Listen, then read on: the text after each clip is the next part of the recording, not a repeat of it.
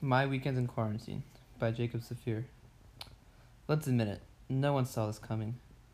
We had called this the Wuhan coronavirus for so long, but never anticipated that it would affect the US like it has. But now we are here. School is online until at least the end of the month. Stores and restaurants are closing, and borders are shuttering.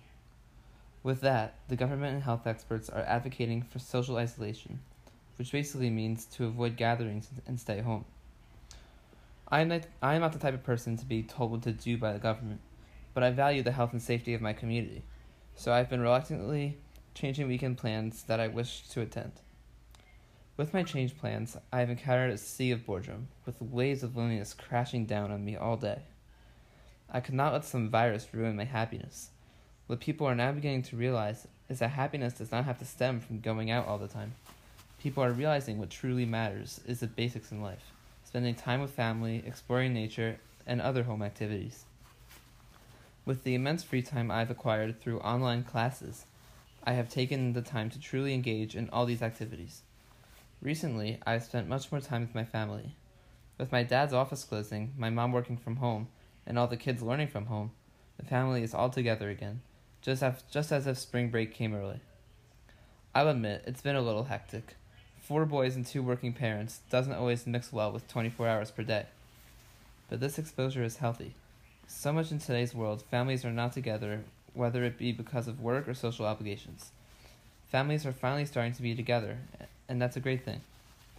As much as I love my family, I'm not spending all my time with them. I have also taken another large block of time to be with nature.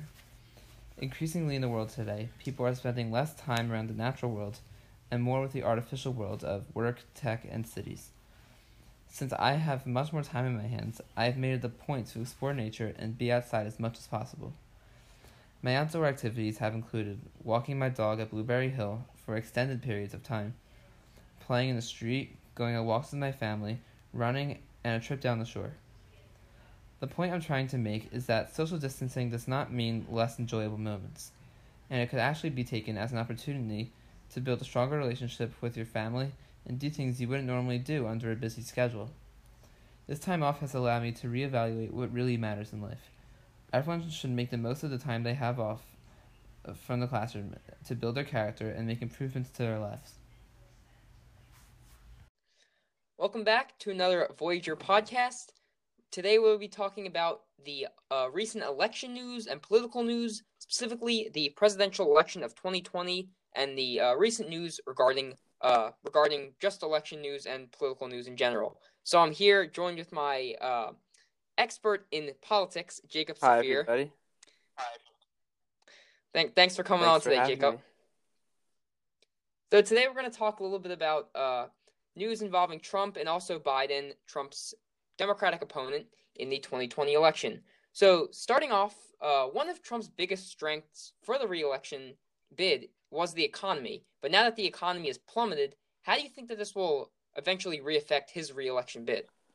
Well, well, you know, um, no one really saw what was coming, and you know, to, from from early, tr- tr- Trump was, Trump took a hard stance on China, and you know, he, he's really been very proactive and working to help Americans. He's been working with Democrats, Democratic governors, Democrats in Congress to pass stimulus to bring relief to Americans. You know, I, I think Americans will judge this election by by not not by how much we lost from the virus, but how Trump has handled the virus. And you know, I think from early on he's taken it very seriously. You, you know, there has been a, a sort of a constitutional crisis come up where people are saying, "Oh, he's doing too much. He's not doing enough. Uh, what, what is he allowed to do?"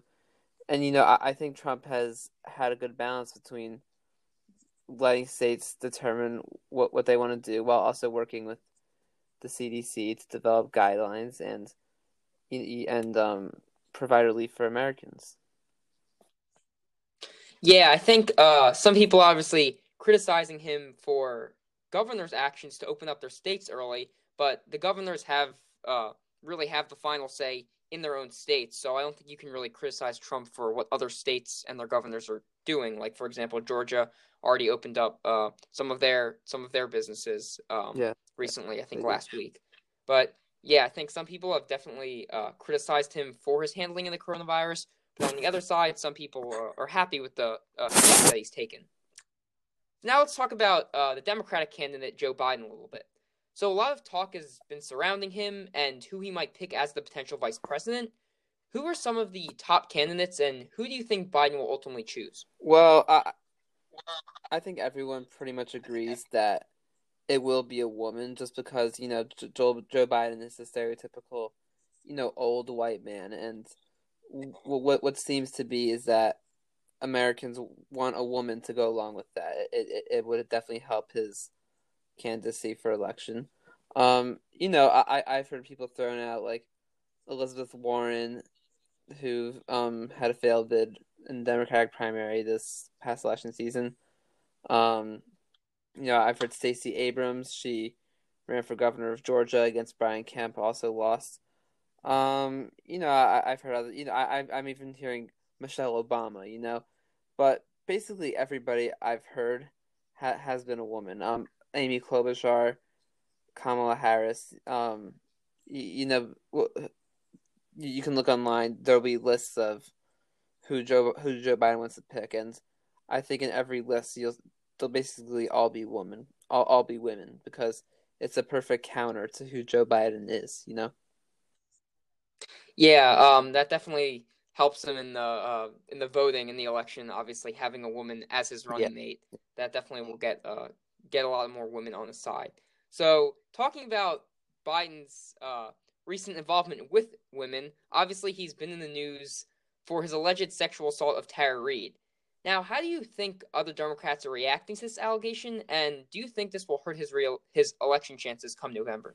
Yeah, you, you know, I, I, I think it'll definitely hurt him. I don't think it'll make or break the election, but yeah, I, I think what this really shows is that um, it really shows the double standard it, with the Republican and Democratic parties because if you look at Brett Kavanaugh a couple years ago, he was accused by um, by Christine Ford of, of sexual assault. You know, no one backed up this woman's claim she couldn't remember the story very well, and you, you know th- th- this man's reputation was ruined.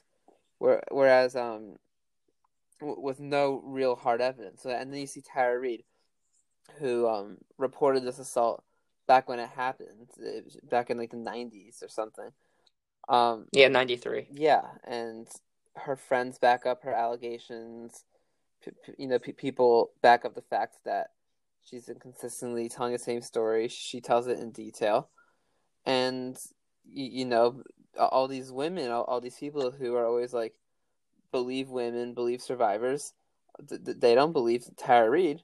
Th- they stand with Joe Biden. So, you know, I, I, I th- this whole movement of believing women all the time, it only applies to to Republicans. You know, it doesn't. You know, if a Democrat does something bad, it doesn't apply. But if it's a Republican, it, then um, you know automatically they're guilty.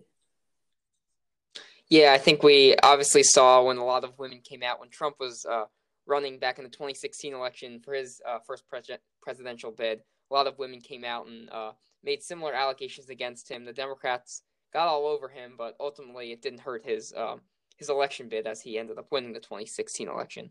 So I think it should be interesting. Um, with numerous women coming out against Trump, but he ended up winning. I don't think this one allegation on Biden will end up hurting him in the end, but definitely puts the uh, Democrats, who were supposed to be obviously allies with him, in a tough position. Yeah. So, sticking with the uh, Democratic Party, so DNC Chair Tom Perez said that he still expects to hold an in person Democratic National Convention in mid August, which is supposed to take place in Milwaukee. Do you think that this event will still happen? Um, I, I definitely don't think it'll be the the big event that normally is. You know, when, whenever there's a major party con- convention, it, it draws huge crowds. It's you know the, the media, p- people tra- like traveling from all over. I, I don't think that'll happen this time. I, I think it'll, if it is in person, it'll be strictly just for, you know, the essential people that need to be there. The, the people, the delegates just the delegates. I don't think it'll be anything too big this time. I think they they're just going to get the job done and leave. You know, I, I don't think it's going to be nearly as as big as it normally is. but I think it's one of those things that might have to be in person no matter what. I, I don't I don't know because when we're in a democracy, I, I don't know how well that would work over Zoom. So you know, I, I think it'll happen in person, but I don't think it'll be anything like we've ever seen before. Yeah, I, I can't really imagine a Democratic or uh, Democrat or Republican national convention over Zoom. Yeah. I think that that would be kind of uh, that would be kind of weird, but I think it's really important for the DNC to happen specifically because obviously the Democrats need to show their support for Biden and show that they're all rallying behind him uh, if they want to try to defeat Yeah. Trump. So uh, one final thing here, we actually have some breaking news as of about an hour or two ago. So uh, Mike Pence, Vice President Mike Pence's press secretary, Katie Miller, has just tested positive for the coronavirus. So um, she hasn't been around President Trump directly, but she's had a lot of contact with uh, with Mike Pence, the vice president, and also with journalists and uh, interviewers like that. So if which obviously everyone hopes this does not happen, whether you like Trump or not, no one wants this to happen. If Trump came down with the coronavirus, what do you think uh, that would look like for the country? Because I know the uh, quarantine period is usually two to 14 days. So um, if he did come down with the coronavirus, what do you think that would look like? Would Pence take control? Uh, what do you think would happen? You, know, while, while it's very unlikely, I, I think it really depends on his his own immune system and how he would handle it. It's really on a case by case basis. You know, Boris Johnson, Prime Minister of Britain, he, he contracted the virus, and he, he was in the ICU for a little bit, but he, he was fine, and I, I believe he um stayed away from his duties for a couple days. I, I don't quote me on that, but you, you know, I, I think what would really if he contracted the virus with people being like sa- sa- saying that he's a hypocrite, didn't take it seriously, and now he's you, you'd see people kind of wishing on his death, and you know, because people are brutal in the political world, and if Trump got the virus, people would be all over him saying that he wasn't careful enough and it, it you know it's a symbol of his weak response you know because that's what i would predict would happen but it would definitely make the issue a lot more personal for him. And um I, I, it could influence his his decisions going forward. But i i don't think that that would even happen. Um the, white house is very careful uh, with president trump. You know he he's older. But um, I, I I really don't think it's an issue to worry about. I think it's the least of our concerns right now. Yeah, no, I hope you're right. I'm also reading that uh, Katie Miller, the one who's contracted the coronavirus, is actually married to Trump's senior advisor, Stephen Miller.